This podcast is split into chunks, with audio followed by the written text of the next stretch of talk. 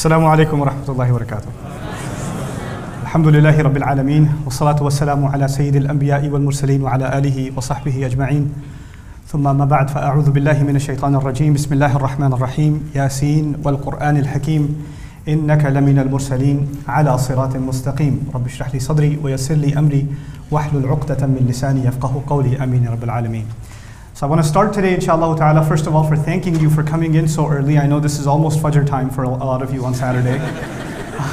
so uh, I understand that it's, it's difficult to make the kind of sacrifice, and I appreciate the amount of time, inshallah, that you'll be putting in. Hopefully, the day that we spend together is going to go by rather quickly, and we're not going to get bored, inshallah. I'm actually pretty excited to have the opportunity to be here and to be able to teach uh, some lessons from this incredible, incredible surah. I was actually done preparing completely, and then I decided I need to prepare again. So I just finished preparing at 10:30 this morning. I almost didn't sleep last night. So, but that's just how excited I am about Surah Yasin. I wanted to do it as much justice as I possibly could, even though the best of my efforts don't even come close to the infinite wisdom in every ayah of the Quran. Now, I want to start today, inshallah, by giving you guys a little bit of a, an introduction to the approach for today's program. Uh, not just the schedule and the breaks and all of that, but actually the, what we're going to be doing and how I'm going to be approaching the study of the surah.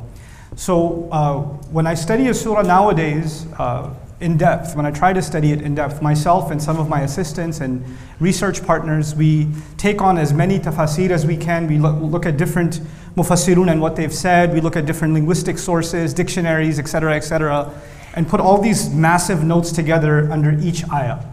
So there's lots and lots and lots of information under every ayah. What did Imam Ibn Kathir say? What did Al-Qurtubi say, rahimahumullah? What did Ibn Ashur say? What did Razi say? What does Lisan al-Arab say, etc., etc., etc. So when you're studying one ayah, there's like 20 pages of notes. Okay, and then you have to kind of study all of that and make sense of it. But that's not what we're doing here. That's actually my job. My job as a student is to do that. But my job as a teacher is completely different. I'm not here to tell you this book says this, and that book says that, and that book says that. That's actually not why I'm here at all. Okay? My job is to study that stuff, process that information, and think about how I would take the best of that information that I've understood and then talk to my, if I had, now she's in her 20s, but my younger sister. Okay? To talk to her who has no Arabic background, who has no you know, Islamic studies background, and I want to take all this stuff that these great scholars talked about and these incredible insights, but I have to talk about it in a way, even if there was a non Muslim sitting in the audience, they'd get it.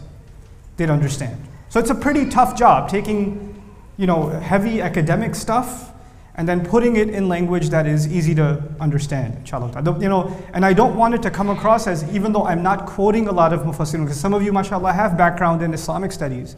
So if you hear me talk and I'm not going to quote any tafsir or tell you which sahabi said what, or which, which you know, is, what's the isnad of that hadith, etc., you might think that uh, this is coming from nowhere. It is actually coming from somewhere, and hopefully the intention now, because all of that research is being compiled, is that these lectures can be supplemented with all of those notes for those people who want to do the studies.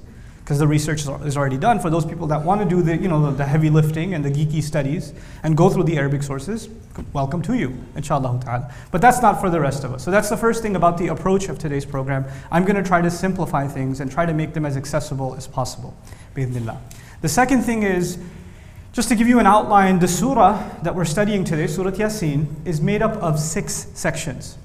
It's made up of six parts, which means that we're going to try to do at least six sessions. Each section we'll try to cover in one session. That's what we're going to try to do. Even though there are more sessions after that. When we finish the six sections, then we have to look back again and figure some things out that we're missing. So we probably have one or two sections to cover after we're done with all six of the sections of this beautiful surah. So let's just uh, get started right away because we do have a lot of work to cover. It's 83 ayahs. It's a lot, a lot of work. So let's begin, inshallah ta'ala. Surah Yasin. Bismillah ar-Rahman ar-Rahim Yasin, a surah that was revealed in the, the Meccan period, before the Prophet ﷺ migrated to Medina. And in this surah, Allah begins with the letters Ya and Sin, which is the only time these letters occur. You've heard of Alif Lam Mim before, or you know, Kaf, Ha, Ya, Ain, Sad, etc. So there are many surahs of the Quran that begin with these letters. What they all have in common, or at least what most of them have in common, is that they all begin with these letters and then they say something about the Quran. Like the, you get these letters, Alif Lam Mim, and then Allah says something about the Quran, like ذَلِكَ الْكِتَابُ لَا رَيْبَ فِيهِ Or tilka ayatul kitab al-mubin, something.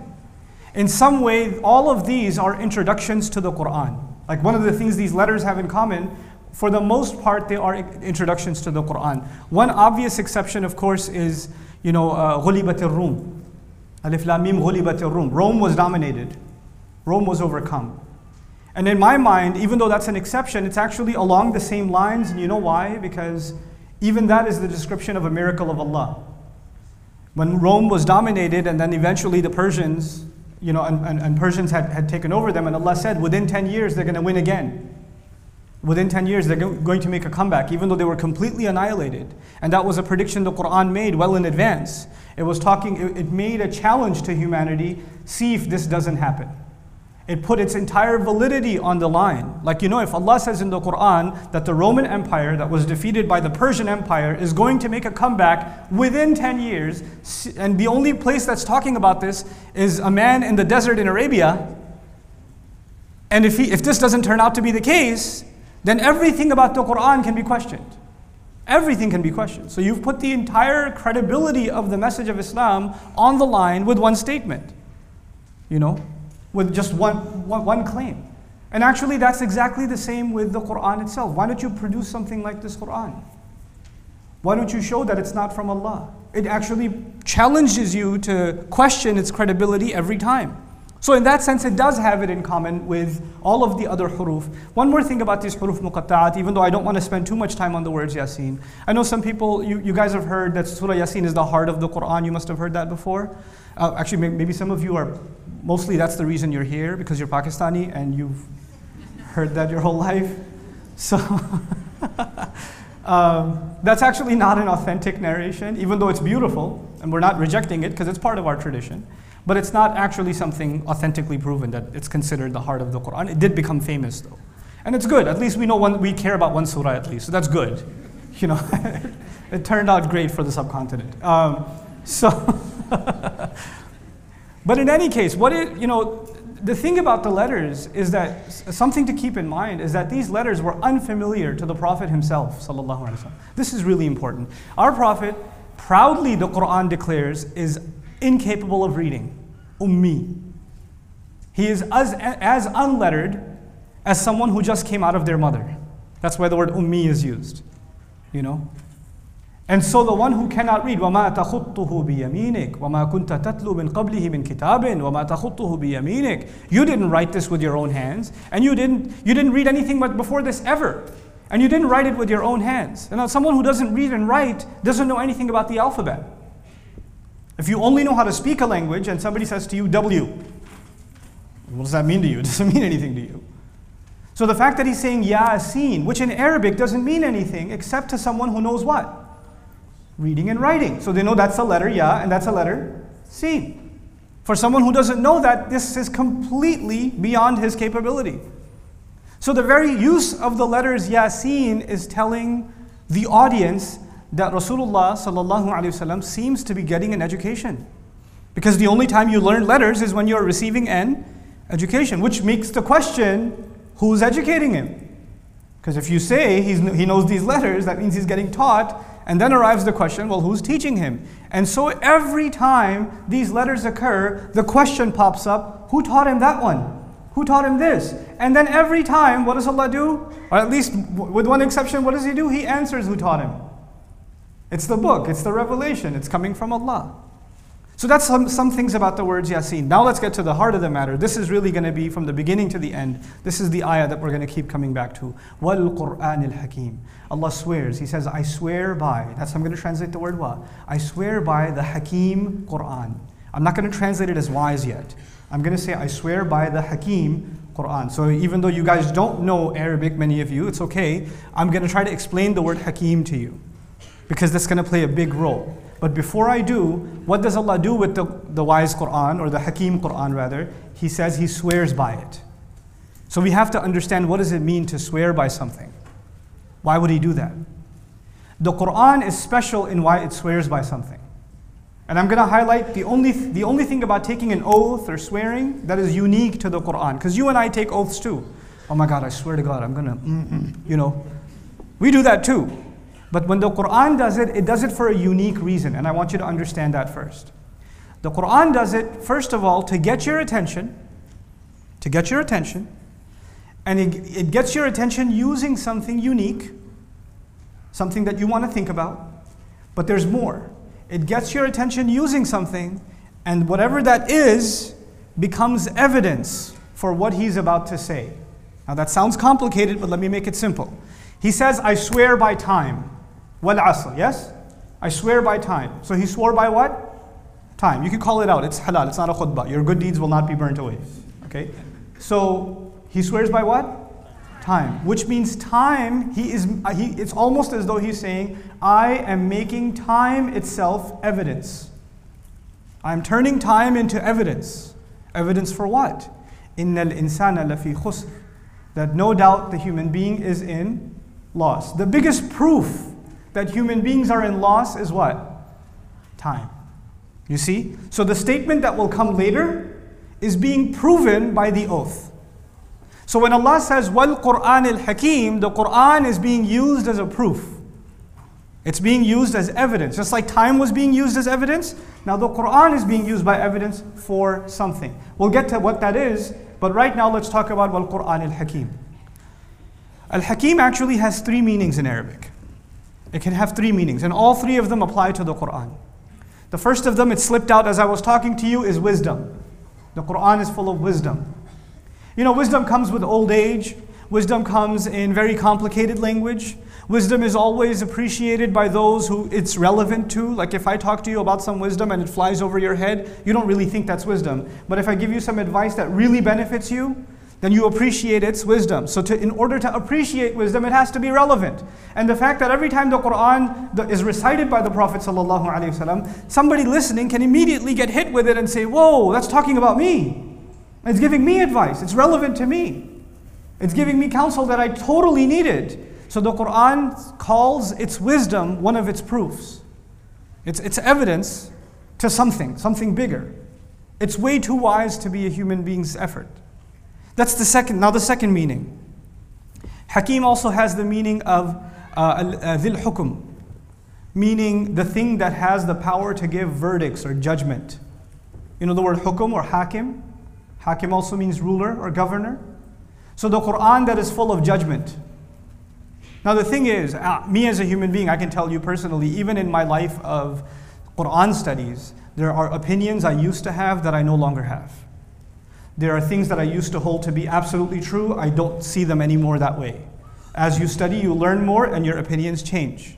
Even lawyers that eventually become judges, if they remember back when they were lawyers, they studied the same constitution, but the way they thought about it changed or no? It changed. They mature over time. People mature and think differently over time. The Quran, however, gives judgments, and over the course of these 23 years, did anything change? Is there any maturity? Well, you know, we used to say that, but we don't say that anymore. No, no, no, no, no. It's constant in its judgment. It doesn't, you know, waver from its verdict. And sometimes when you have an opinion, not even a verdict, when you have an opinion, it can get you in trouble. If the media is coming to your masjid asking you for an interview, you have to think really carefully about what you're going to say. Because, you know, they, they might out, outfox you or something. So you, you have to be really careful. But when the Quran speaks, does it actually consider the consequences? Maybe I should not say this, it might get me in trouble. Maybe we should kind of circumvent it, maybe avoid that question. The Quran just takes it on and gives an open verdict, like it's in a position of authority. Now, the thing is, you need to understand here there are two opposite things. The Prophet ﷺ is just one man, very few followers, not really in any political position not really a military behind, nothing.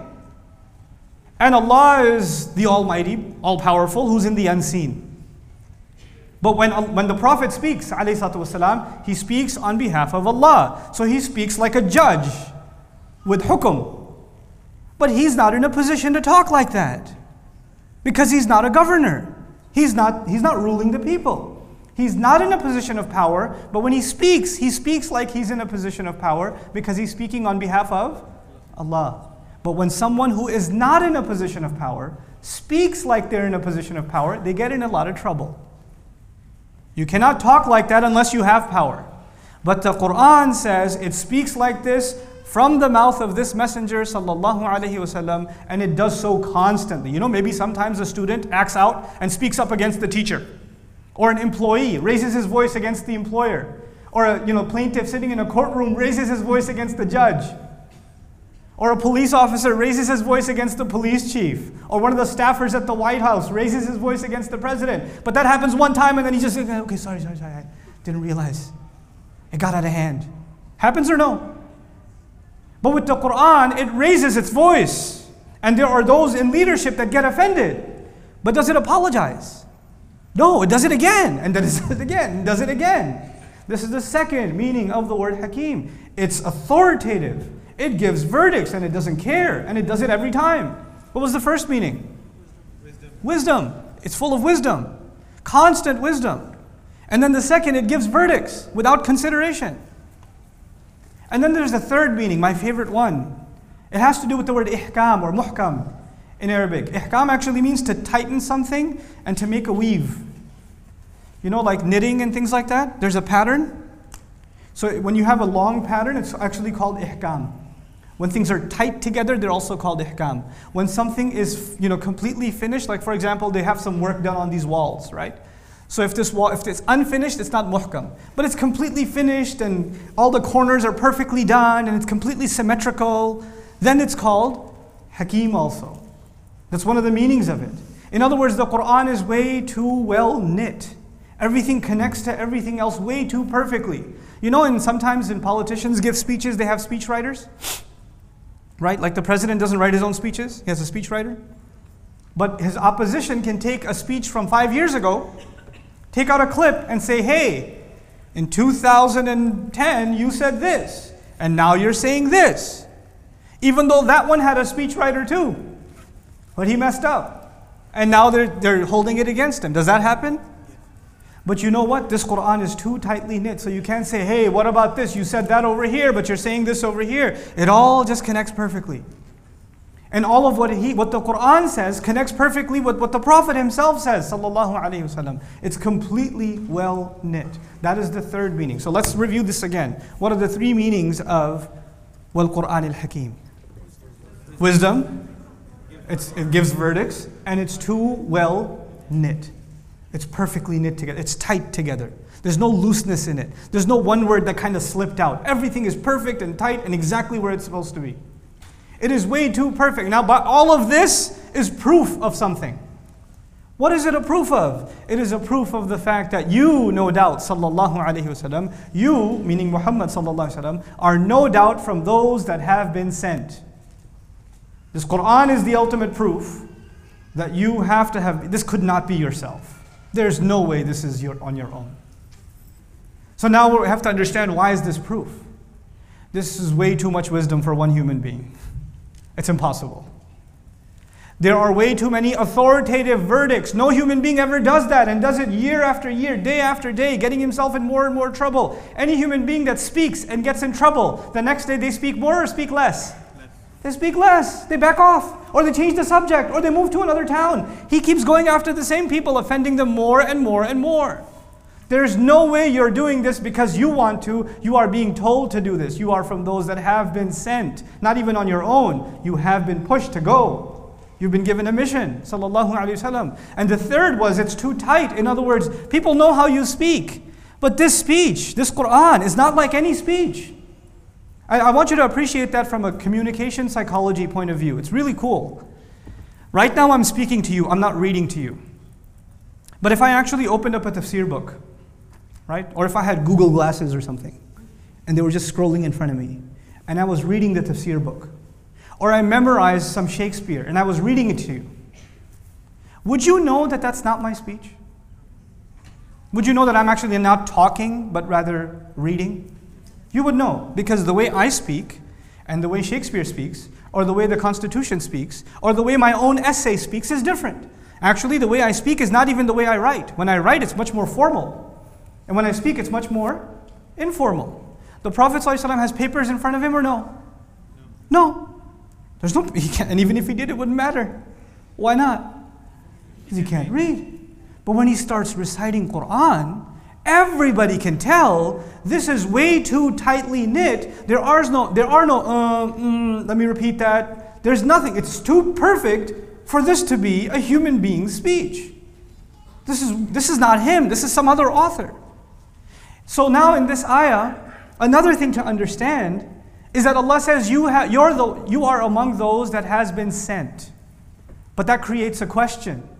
The question that it creates is sent by who? Allah does not say innaka laminal mursalina min Allah. He doesn't add min Allah. He doesn't say you are the you are among the sent from Allah.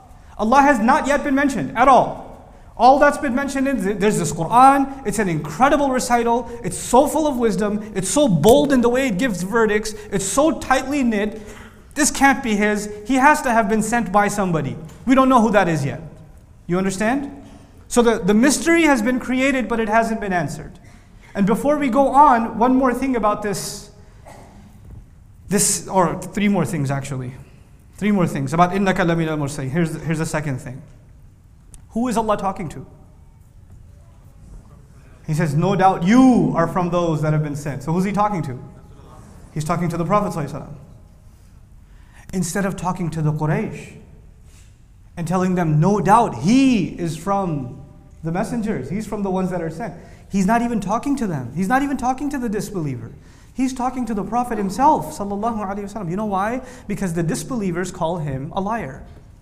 The disbelievers call him insane. They call him all these things. And you know when somebody calls you crazy? How could you do that? But another person calls you crazy? Then another person calls you crazy? Then a hundred people call you crazy? What might you start thinking? Maybe I am crazy. One person calls you a liar, another calls you a liar, your uncle calls you a liar, your cousin calls you a liar, your business partner calls you a liar, your neighbor calls you a liar. People who don't even know you on the street call you a liar. You, it might start affecting you, isn't it? You need someone to say, you know what, don't listen to what they're saying. I'm telling you, you're not a liar. I'm telling you, you're not insane. I'm telling you, you're not evil. You need to listen to me and forget everything else they're saying.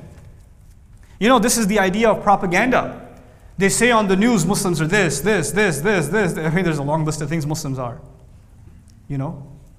We, we make people really nervous at airports and uh, in elevators. People get, even the flight on an elevator is uncomfortable for people. And just, just yesterday, I got, I got in the elevator and there was a, uh, a family, and I pressed the floor for my elevator and they didn't press anything. So I assumed that they're on the same floor. And when I, the, the, the time came as a courtesy, because there's just women and kids. So I said, you know, go ahead. They said, no, no, no, go ahead. I was like, okay. And then they pressed the button and pressed the close multiple times. Like, okay. Propaganda works, dude. Propaganda works. It's pretty awesome, you know. So now, what I'm saying is, it can even affect you. By the way, are even Muslims affected by propaganda against themselves? Do we start seeing ourselves in a negative image? Sure. We start apologizing for being who we are. We start asking our own imams questions that usually non Muslims ask us. Why are we like this? Why do we say that? What does the Quran say? You know, they say, why does the Quran say that? And then you go, why is Quran Pak saying this? And you know, like it's the same question. Why are you asking the same question as the, you know. But you know what the Prophet's being told, sallallahu alaihi wasallam? He's being told, you don't need validation from anywhere else. I am telling you, you are from those who have been sent. You don't need anybody else's validation. You have mine. That's enough for you. None of the peer pressure counts anymore. But he didn't just say, You are. There's my third point now. He didn't just say, You are a messenger. He said, You are from among the ones who are sent. What does that mean? That means that he's not alone. Because if I tell you you are from among the Muslims, then there's a large group of Muslims. When you tell him you're from among the ones that are sent, then there must be others that are sent. So now the Prophet is being told, sallallahu alaihi wasallam, as alone as you feel, there are people that I will introduce you to, or that I am introducing you to, that are part of the same team. You are part of a larger brotherhood. And, you, and when you have people that belong to the same group as you, then you find support in them. Like if you live, some people live in the United States, there's like they don't see any Muslim in the university, or they don't see any Muslim at the at workplace. Then they're going grocery shopping, and the, you know they see one guy One guy who clearly, visibly looks Muslim, he's like reviewing Fatiha or something. And they get so happy because I have some support. Somebody else like me. When the Prophet ﷺ is the messenger, he's the only messenger. But Allah is saying, yes, previous messengers went back, they're gone a long time ago, but He will bring them back to life with His words. Allah will bring previous prophets back, back to life when He will talk about them. And you will find your support and your comfort in them. So the first val- validation or comfort is from Allah. I'm telling you, you're from among those who are sent. And second of all, He's been given a hint listen, you're part of a team, you're part of a brotherhood, and you will find support in them. Obviously, you need support when people doubt you. And that's why the word inna is used in the beginning. No doubt about it, you are from those who have been sent. Because there are people who doubt, but you should never doubt. Now, the last point about the word, this ayah, innaka lamin al mursaleen. Not all the ayat will be this long. Just don't get overwhelmed. We do have 83 ayat to get to. But I do want to establish the, the thought process of the surah in the beginning. And I also like to highlight how things are flowing from one to the next, to the next, to the next, to the next. That's part of the job I have, inshallah. So the last thing I want to tell you about this ayah is that the word mursal is different from rasul. The word rasul means messenger. That's an easy translation, messenger. And some poor translations of the Quran also say you are from among the messengers. That's actually not correct. Mursal in Arabic, and ism maf'ul means the one who has been sent. Someone who's been sent. Now there's a difference between a messenger and someone who's been sent. If I'm a messenger, then I could be delivering a message on my own behalf. I could be. I could be the messenger of my own message. But if I'm someone who has been sent, then necessarily it means that the message I have is from somebody else. It's not from me. It's been, I've been charged with something. So now the, the Prophet is being told, sallallahu alaihi wasallam, there's no doubt about it, you are, the, you are among the group of people that have been given a job. You have been sent with a mission. This is not something you're reciting because you like to, or because you want to, or because you have another agenda. Your primary objective is to be the slave of Allah, and you are fulfilling His commandment. He started the book with Iqra bismi rabbik, read in the name of your master from the position of authority. You are under Allah's authority when you speak. Now, this is going to be really important later on, but when it gets actually in the next ayah, so I'll hold off to then. So this the idea of the Prophet ﷺ having a duty. Not just that he's being comforted, he's also being reminded that he's on a mission. So no matter how much pressure he feels, he still has a job to do. And then you know, when you have a tough job, you need two things. You need someone to back you up and support you and say, We're going to get through this. I got you. I got you. And that's done in this ayah. But at the same time, you need someone to remind you listen, you only have four hours left. Get the job done. That's done in this ayah too. Both dimensions of your, what you need to get your job done are, are covered. On the one hand, the comforting and the support and the validation, and on the other hand, the reminder that listen, this needs to get done.